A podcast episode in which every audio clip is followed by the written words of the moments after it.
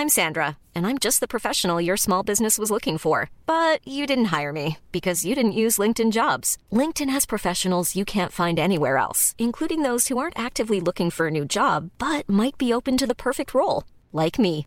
In a given month, over 70% of LinkedIn users don't visit other leading job sites. So if you're not looking on LinkedIn, you'll miss out on great candidates like Sandra. Start hiring professionals like a professional. Post your free job on linkedin.com/people today. Millions of people have lost weight with personalized plans from Noom, like Evan, who can't stand salads and still lost 50 pounds. Salads, generally, for most people, are the easy button, right? For me, that wasn't an option. I never really was a salad guy. That's just not who I am. But Noom worked for me. Get your personalized plan today at Noom.com. Real Noom user compensated to provide their story. In four weeks, the typical Noom user can expect to lose one to two pounds per week. Individual results may vary.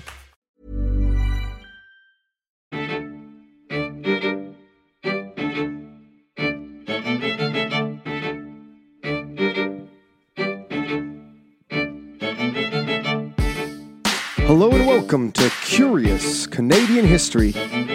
I'm your host, David Borys.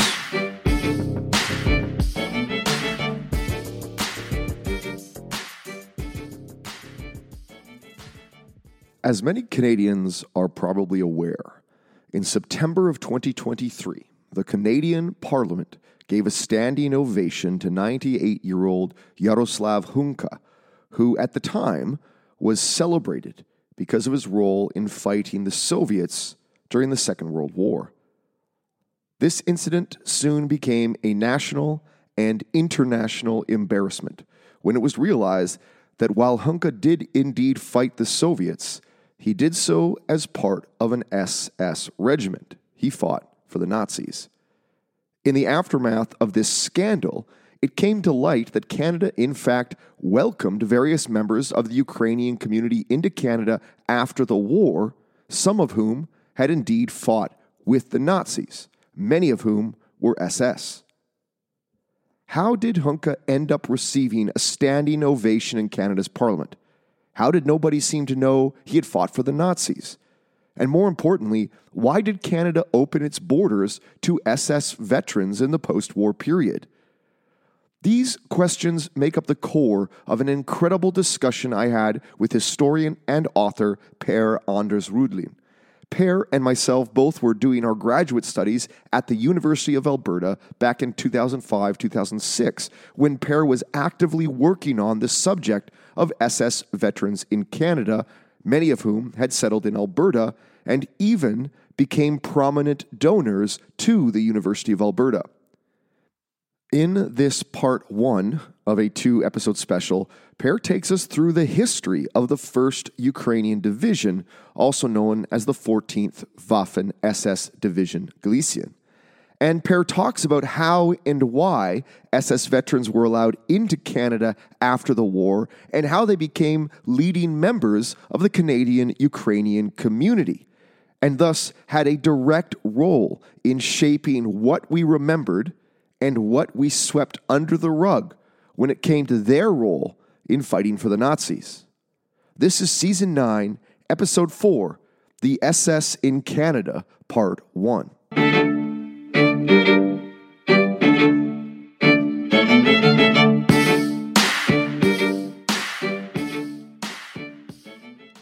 Per Anders Rudling is a historian at Lund University in Sweden and he focuses on the subjects of nationalism, historical culture, and historical memory in the regions that today make up parts of Ukraine, Belarus, and Lithuania.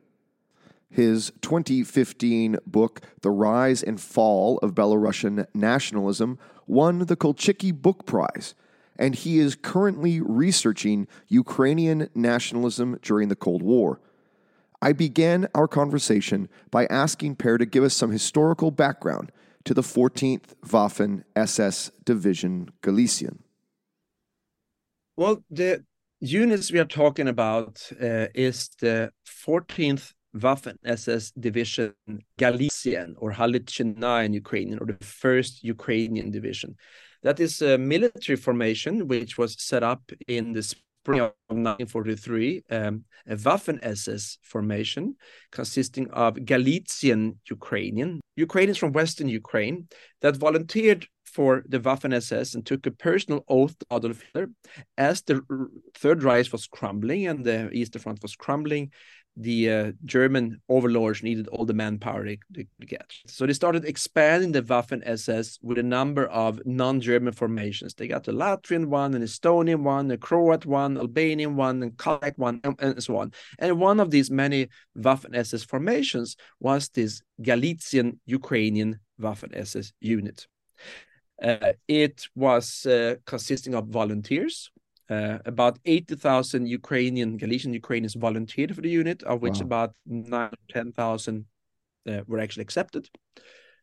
The unit was then brutally destroyed in the Battle of Brody in West Ukraine in July of 1944, in which about 80% of the men were killed. Then, as the Red Army moved forward, they reconstituted this this unit um, uh, with policemen and from all there was sort of like a vacuum in the area about any sort of man could get. And then they got some much more unsavory uh, elements from the police and whatnot. They were from Eastern Ukraine, Central Ukraine. There were some Russians in there, and these were people that had served in various police formations. So the later they joined these units, the hired war crimes because they came and they transferred from police units. Then, as uh, Nazi Germany collapsed, they retreated through Poland into Slovakia, where they partook in the crushing of the so-called Slovak national uprising. There was a national uprising against the puppet Nazi regime of Father Josef Tiso in, in, in Slovakia, which was crushed with, crushed with the help of these Ukrainian uh, liberators. Then they were transferred to Slovenia and to Yugoslavia, and there they fought anti-Nazi resistance fighters, many of them communists. Then retreated up to today's Austria, uh, in the area around Styria or Steiermark, uh, and they fought in a number of battles and capitulated on the 7th and 8th of May to the British. And then the final day, they changed the name from the 14th Waffen SS to the 1st Ukrainian Division of the Ukrainian National Army.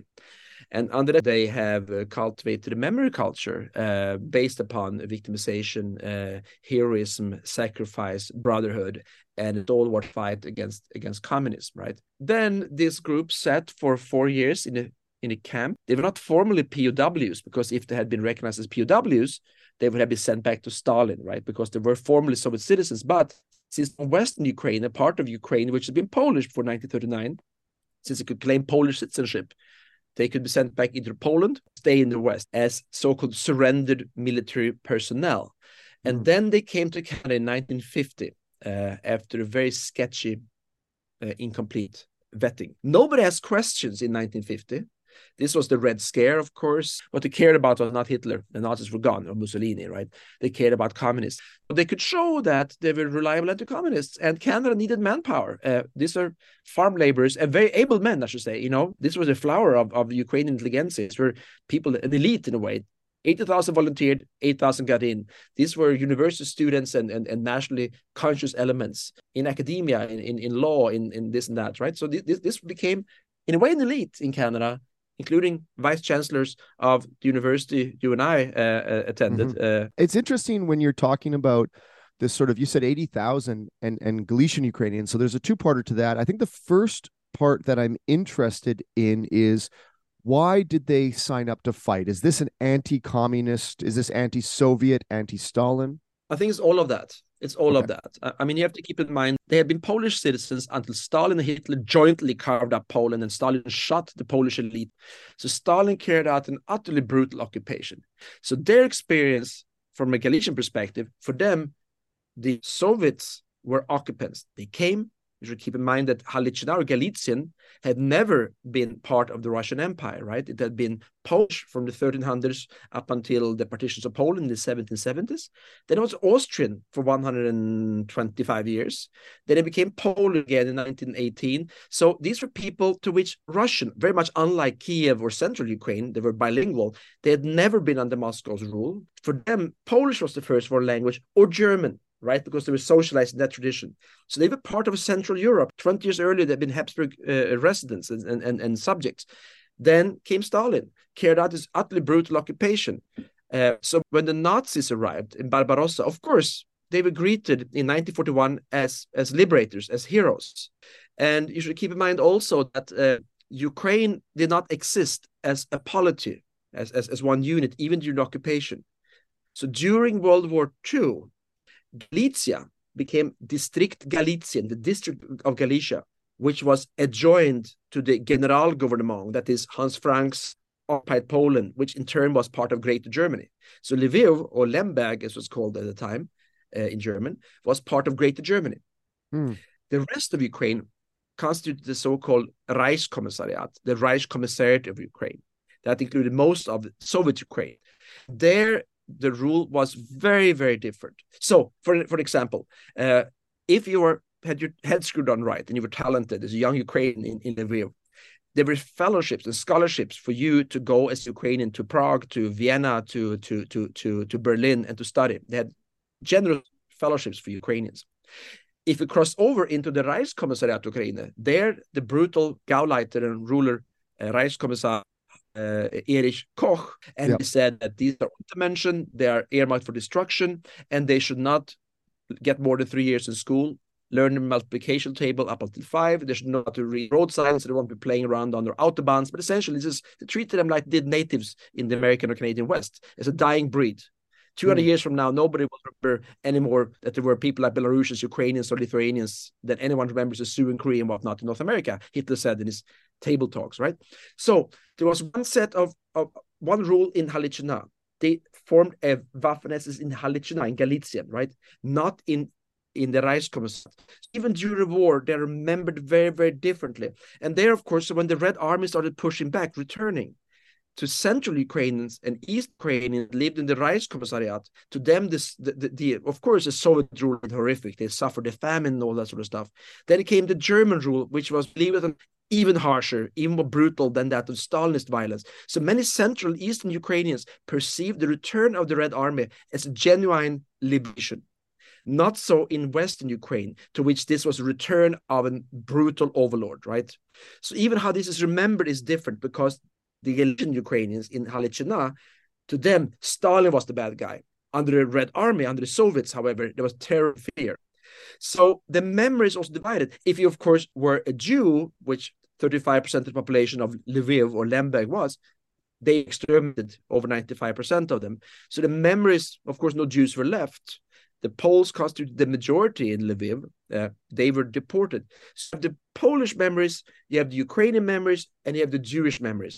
And for mm. the Jewish memories, of course, the Nazis, nothing was worse. The one or two percent of the Galician Jews that survived, the return of the Red Army was regarded as a genuine liberation. So the Jewish and Ukrainian memories are very, very different. So to answer your question, they they fought against the Red Army. They fought against what they saw as a Muscovite uh, Russian occupation. They fought against They fought against Stalinist terror, which and all of these things are true. This was a Soviet occupation. It was brutal. It was illegal. It was merciless.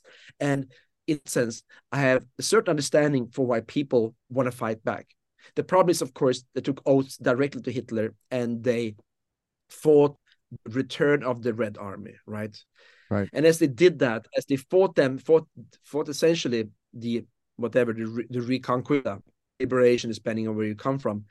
As they're fighting in the Battle of Brody, fighting the return of the Red Army, they were exterminating the remnants of the Jews of Europe. So they they they took an oath directly, not to Germany, because these were not German soldiers. So they were not Nazis because couldn't be Nazis because they were Ukrainians. The Nazi party was a German party, only open for Germans. So they were Nazi collaborators, yeah. if you ask me. Yeah. If you ask Ukrainian patriots in diaspora, they will say they cannot be collaborators because collaborators is something that the French could be. They betrayed the motherland. Well, you know, if you join the Waffen SS, I think I think is a that is a reasonable definition. And clearly, then they are complicit in the Holocaust, are they not? Well, indirectly, I would say indirectly. Okay. I mean, um, okay. at best, in the indirectly at best. I mean, like the, the Jews of Halicina, Galicia, um, unlike the Jews of uh, of the Reichskommissariat, right? Jews in the bulk of Ukraine, they were killed not by gas, but by bullets. They were shot by the Einsatzgruppen in 41, 42, whereas mm-hmm. the Jews in Lviv, some of them were killed in pogrom, they were shootings, but many of them were, were deported to Belzec. They, they camped there and gassed. So the Jews uh, in Galicia were deported and gassed, whereas in central Ukraine they were shot. Right. Hmm. So at the time the Waffen Galicia was established in May and April of 1943, the Jews of Lviv were essentially already gone. But they recruited many of the men from units that had been complicit in the Holocaust. The officers in the units, many of them had served in the Einsatzgruppen and in, in various exterminatory uh, uh, uh, action. The officers and the uh, non-commissioned officers were trained in the vicinity of the Dachau concentration camp. When you join and volunteer to take a personal oath, not to Germany, but to Adolf Hitler personally and serving under Heinrich Himmler, doing that, making a choice, you are of course signing up for a regime. Suddenly the Jews are gone. Hiring for your small business? If you're not looking for professionals on LinkedIn, you're looking in the wrong place. That's like looking for your car keys in a fish tank. LinkedIn helps you hire professionals you can't find anywhere else, even those who aren't actively searching for a new job but might be open to the perfect role. In a given month, over 70% of LinkedIn users don't even visit other leading job sites. So start looking in the right place. With LinkedIn, you can hire professionals like a professional. Post your free job on linkedin.com slash people today. They were deported. People knew what happened to them, right? So even after that, they volunteered, took an oath to, to this regime. They were not directly implicit in that regard, but the Waffen-SS Halicina consisted of three police regiments. This, this, this was the elite. Then they had another th three police regiments, four, five, and six. And the fourth police regiment was drafted and fought and pacified a Polish village not far away from Lviv, known as Huta Pieniacka. The encircled the village, burned this one down, up to 1,200 men, women, and children killed, and Poles and whatnot. That was carried out by the 4th Police Regiment. If you fight for Hitler and take up arms to do this, right, you, yeah. you hold them back as, as, the murder continues. If you fight for that this genocidal regime, you are co-complicit. You cannot regard as a hero. Yeah, and I think that's that's really well said because it, like you've said, it is complicated. It's it's not as simple as just good guys and bad guys. It's sort of these levels of complicity. I think one of the really complicated stories, which I hope you can illuminate for us, though, is how they end up in Canada. Well, they ended up in a number of countries. Many of them came to Canada. Uh, okay. Some ended up in the United States, but relatively few. Uh, again, here uh, there is a story that uh, needs to be written, needs to be studied. This list of 7,100 uh, inmates of the Rimini uh, camp not available. So it's very hard to work on this. I mean, so there's, you know, we, we can reconstruct parts of this. The Americans, uh, the CIA, kicking and screaming, were forced to release a treasure trove of documents uh, uh, to the 1998 Nazi and Imperial Japanese War Crimes Act, forced them to release enormous amounts of, of documentation Uh, regarding criminals. Uh, in 2005 and 2007, uh, Jewish uh, uh, interest groups and lobby groups lobbied for this because there were suspicions that German war criminals came to the United States after after the war. And there were some, you know, well, not necessarily war criminals to many of them, but various Nazi functionaries, Wernher von Braun and not. So when they released this treasure trove of documents, it turned out to be relatively few Germans there because the Germans didn't really trust. But so many Croatians, Balts, and West Ukrainians. And with those that documentation, you can reconstruct some of this past. Canada and United Kingdom, and I've said also my country, uh, Sweden, has not been as forthcoming. United States has been very transparent and very open in this regard. So, but we can reconstruct part of this, right? So what happened was in 1949 they were allowed, uh, they were re-emigrating the Italians could not hold them in his camp. Uh, Italy was becoming, of course, sovereign again. Germany was slowly being reconstituted. What to do with his men? Did not want to go back to the to the Soviet Union, obviously. Uh, the British first took them, but shortage of housing, poor living conditions, and whatnot. I mean, like they still had like coupons, I believe, to buy uh, pantyhoses and coffee in Britain well up until 1958 to 57, right? So Britain mm-hmm. had a tough, tough post-war years and the shortage of housing and whatnot. The British encouraged them to re-emigrate. And the British didn't really screen them. I mean, they they estimated needed up to six months or nine months to screen them. They were given a few weeks, so they screened 250 roughly, mostly officers and uh, non-commissioned officers. But the bulk of these roughly 2,000 that came to Canada were not screened, and then they were doled out as uh, as farm laborers. These were very skilled labor in a way, hardworking, very very able people and he came to Canada. And of course, nobody asked those questions. I mean, the Holocaust was not an issue uh, at this time. This was, as I said, you know, Korean War, Stalin got the, the bomb and whatnot, right? That's what they cared about. And they were reliable anti-communists, and Ukrainian Canadian community were very welcoming because to them this was a, for the nationalist part of Ukrainian community this was a very welcome boost of a nationally conscious national uh, diehard uh, rejuvenation of, of, of, the community right uh, whereas the communist Ukrainians which also existed objected to this so this also polarized the Ukrainian community um, and they did well in Canada. They prospered. Uh, right. This was in many ways an elite. Uh, these were people with higher education. Uh, and of the 80,000 that volunteered, only 10% got into the unit the Holocaust was not part of memory culture, right? It was only really with the the Eichmann kidnapping, the Eichmann trial, the Auschwitz processes in 63, the, the Six Days War in Israel, 67, but in particular, the TV miniseries, The Holocaust, that ran on CBC, it ran on NBC, it ran on Zweite Deutsche Fernsehen in Germany and whatnot in 1978. With that TV series, The Holocaust, it became a household name. It came into the Canadian living rooms and the Swedish living rooms. And there, the the Ukrainians and Balts did not really figure much other in in by roles as as, as vil collaborators and and as Holocaust perpetrators. Something which stung the Ukrainian diaspora. And at the same time, roughly, the Office of Special Investigation was investigating alleged war criminals. There were a number of high profile suspects that were denaturalized and deported. Mm-hmm. And when this happened, the Ukrainian diaspora was stung and they started pushing. They renamed the famine of 1932-33 was Stalin's greatest crime, claimed the lives of many millions. They started referring that one as to the Holodomor. It starts with Holo, but and and often, unfortunately, competitively, as a rule with this number seven million to trump the Holo with six million or ten million, uh, as Ukrainian Congress repeatedly has, has made his case, saying that more Ukrainians were killed in the famine than you, Canadians were alive. So this became political battleground. Uh, and uh, and then of course uh, to prevent denaturalization and deportation, uh, they mobilized. And then of course came this Deschênes Commission uh, in the 1980s. And the paradox is that that the more central the Holocaust became to the memory culture of the Western world, right? With Schindler's List, whatnot, right? In, in the 1990s right. in particular. My predecessor here, uh, as a professor of history uh, in our department here in Lund, he, he, he likes to joke that the Holocaust became very important in, in Sweden in 1995. In other words, Sweden joined World War II in 1995. It was very much easier then to decide which good guys, right? Sweden, right. of course, has not a very, very heroic history of 1940, 1941. Yes. But, you know, lest we forget. So the Holocaust became very important to Swedes. You know, we must carry on this message, right? Why did it become important in 1995? Well, it did because of political reasons. Sweden would join the European Union, realigning, you know, doing away with neutrality, and Cold War is gone and whatnot. So this is political issues. So in Canada, uh, the more the Holocaust became central, the more difficult it became to promote this this Waffen-SS legacy. So you got here an, a microclimate, you got here an internal community which glorified the Waffen-SS of course, under the euphemism of the first Ukrainian division of the Ukrainian right. National Army. So, so you needed to have this knowledge. You know, what is the first Ukrainian division of Ukrainian National Army? You need to know, know Ukrainian, uh, read Cyrillic letters to, to decodify the, the memorials that were built in the 70s and 80s in Canada to the yeah. Waffen-SS various groups.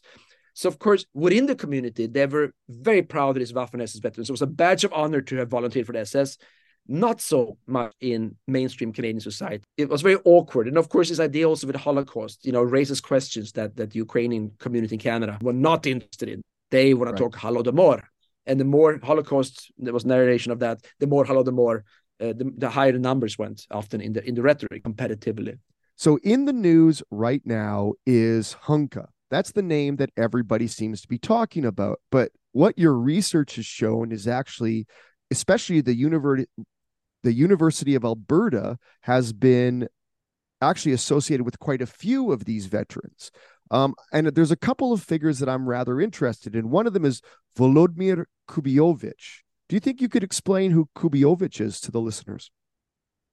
Well, that's a good question. I mean, yes, uh, Hunka, of course, was born in 1925, and he was uh, 18, 19, fresh out of you know the equivalent of, of high school when he, he joined. He was small fry in that regard and he donated also money to the Canadian Institute of Ukrainian Studies at the University of Alberta, our joint alma mater.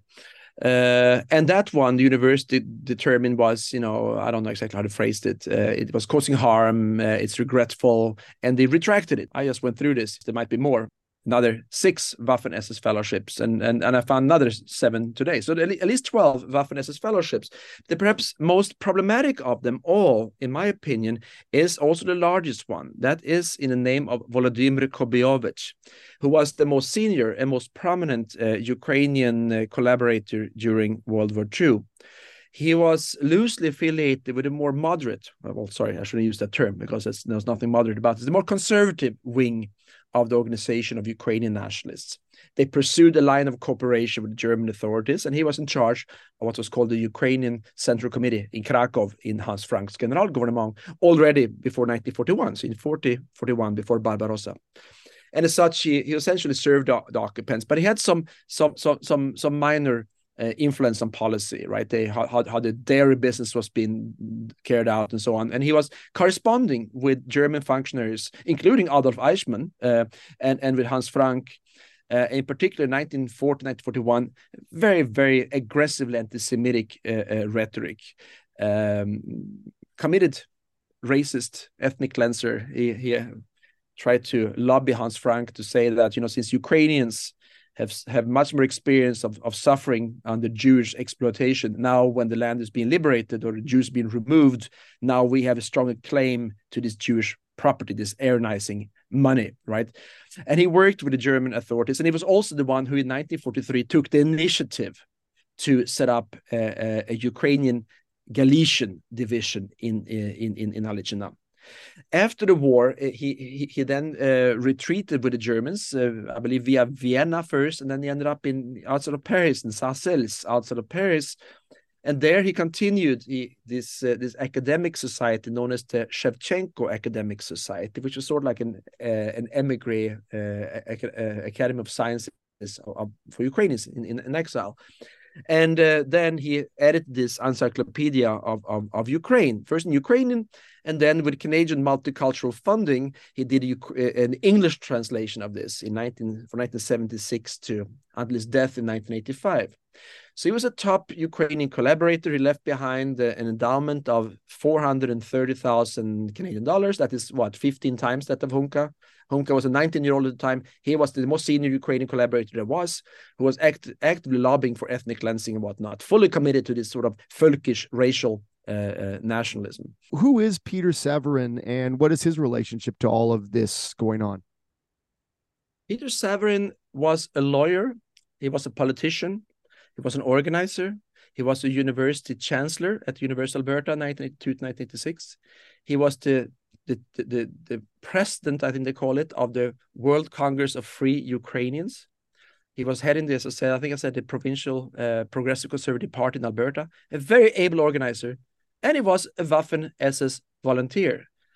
He volunteered for the Waffen SS when he was he was born in 1927, so he was then I think he joined in 1944. Uh, so he joined late. He was a member of that unit for about a year. We don't know so much about the exact details. Most of the soldiers volunteered. I think uh, my reading of his sort of like between the lines of what he wrote was that, that he volunteered. His father encouraged him to join. So I don't think he was drafted. The bulk of them were not drafted.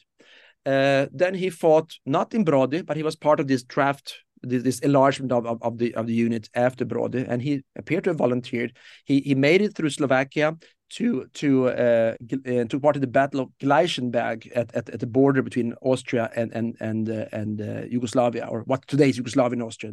Um, back then, of course, they didn't exist during World War II. Staunch conservative, uh, father of Canadian multiculturalism, very active and very successful in bringing money into Ukrainian uh, causes as historian Aya Fujiwara at University of Alberta argued that you know Canadian multiculturalism was to a very high degree the result of Ukrainian nationalist lobbying. Uh, they were very, very active in this when this by and by commission appeared, bilingualism, biculturalism.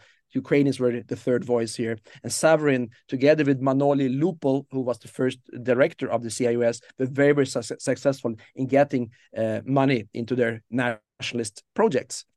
So he was active in the Plast Association, the Ukrainian Scouting Association. He was not a scholar. he was he was he was he was an administrator, and I, and I was by all accounts I've gone through his memoir here in Ukraine, and I've gone through everything I could find about him. He, he was uh, an able organizer, and I met him a number of times. And he he and his wife made made delightful impressions on me. You know, I, yeah. I, a very sweet uh, couple, and he organized these sort of uh, open lectures at the Plast House in Plast Domivka in Edmonton. Uh, I think maybe one should not sentence or, or, just judge a man by by that. But he was somebody who volunteered for the Waffen SS. He he was proud of his Waffen SS past. He inaugurated and built and, and got the fundraising for the Waffen SS memorials in Edmonton. He was the the the, the, uh, the, the keynote speaker in St. Catharines for the 40th anniversary of the Battle of Brody in 1984. He was a proud Waffen SS veteran and leading the Veterans Association um, and he was very much engaged in, uh, in, in as a genocide awareness educator, promoting a view of Ukrainians as genocide victims. Not so interested in uh, talking about the Holocaust, I would say. Right. Not so interested discussing his the tattoo under his left uh, uh, arm. But I mean, like like every the rest of us, very complex and uh, a yeah. man who per performed very well. I mean, I, I in a way, I, I, I find um, in a way, in many ways, I find him a much more, you know, much less problematic figure than somebody like Kubiovich, who was one of the organizers of this unit. Right. There was this other guy, Levko Babich, who was a member of, he was a, the, the, Canadian leader of the Waffen SS veterans. He was not only a member of the Waffen SS Galizien, he was also a member of the the 5th Waffen SS division, uh, Viking, and fought by Warsaw. I mean, there are some people that are much more problematic. Uh, yeah. Personally, I, I like Savaryn very much, and I think one should account for the complexity. He grew up in a very, very difficult times, but he also did volunteer for the Nazis. Yeah. And the question is, if Hunka cannot be saluted, and if he's problematic, if his endowments cannot stand, why should Savaryn? And between them, these two extremes, you have another uh, 10 fellowships at the University of Alberta, uh, of course, the situation is that uh, you know uh, the humanities are underfunded. Uh, who's going to fund Ukrainian studies? Well, not not just the average Joe on the street, you know, but this was a community affair uh, in a community where uh, volunteering for the Waffen SS was not only mainstream; it was it was a badge of honor. The Ukrainian Canadian Congress regularly saluted them on on Remembrance Day. You know, these these were heroes to them. So um, uh, some of this money uh, went into yeah number of number of uh, endowments. Some supported Ukrainian scholars that came from Ukraine to study in Canada, which is fine and, and hunky dory, very good. Uh, the money that went into uh, Encyclopedia of Ukraine, which well, you don't have a camera here, I have it right behind me here. It, it appeared, you know, the first volume was sponsored, I believe, by the province of Saskatchewan, the other one by Alberta, you know, by multicultural money. Well, right. So Kubiovich not only volunteered and founded the Waffen SS, then he also edited the encyclopedia. So of course he opened that one. There is no entry on the Holocaust, of course. So not only did he, during his very long life, he died in 1985, also uh, whitewash or, or, or or airbrush the narration of these episodes, and he's he's he's he's, he's honored as, as a big hero uh, uh, at uh, the University of Alberta, particularly at the you know at the Canadian Institute of Ukrainian Studies, when they published their this brochure, this 40 years or 30 years of excellence in 2006 and 2016, of course, of a picture of Savaryn and Kubiovich on the front. This is the epitome of, of success uh, and glory. So there is this there is this history that needs to be addressed and should have been right. addressed a long time ago. What the Germans call Aufarbeitung, right? Addressing, go, working through this difficult, difficult history, right? Yeah. It took the Germans up until the 1960s before they started doing this. The French, I think, uh, did not start addressing the Vichy syndrome up until the death after Mitterrand's death in the 1990s. Right. Right. Germany dealing with the colonial past with the Hereros in Namibia and whatnot. It was only like, you know, five or 10 years ago. And of course, my own Sweden, you know, they, as my predecessor here, Klas-Göran Karlsson said, they joined World War II in 1995, and it was easy to join, you know, with who the good guys were. So, you know, maybe we should not point fingers here, but as historians, I think it's important to address this issue of Aufarbeitung or, or, or, or processing this history. And in right. the absence of this, and this is what I was you know, already when, when you and I were grad students, well, in 2005, I, I, I tried to raise this issue with the Canadian Institute of, of Ukrainian Studies. No interest whatsoever. Um, and, and, of course, the fear was here when the university glorifies people that were complicit or active in the in the Holocaust, or, or pledged allegiances to Adolf Hitler, or organized Waffen SS divisions.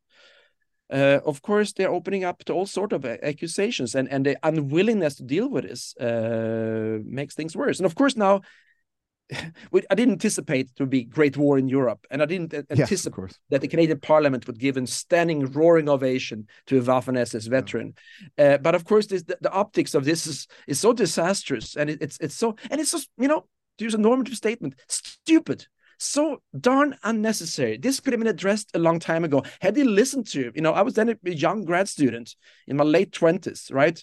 Now I have tenure and I can do what I what I want more or less. But then, you know, it, for me it was and I was no hero, of course, but you know, it, it was not without risk to go and tell that institute, you know, that that that sit on the on, on the money to, to to to for grad students to say this is not a good idea, and I was stonewalled, uh, and now they have it what they have what they what what they have, and I could care less about about about the management uh, or the poor management uh, of that institute, but I do care a lot for Ukraine, and Ukraine is fighting. It's a European democracy fighting for its survival. They've had six democratic changes of government. They have a holo- descent of Holocaust survivor as president, fighting heroically against the neo-imperialist, neo-totalitarian state, and they deserve all the support you can get. And I support Ukraine to 100%. What I'm doing here is like I'm I'm, I'm, taking Ukrainian scholars here and looking for funding and, and, and, and running this research group, group here. And my commitment is 100% to Ukraine.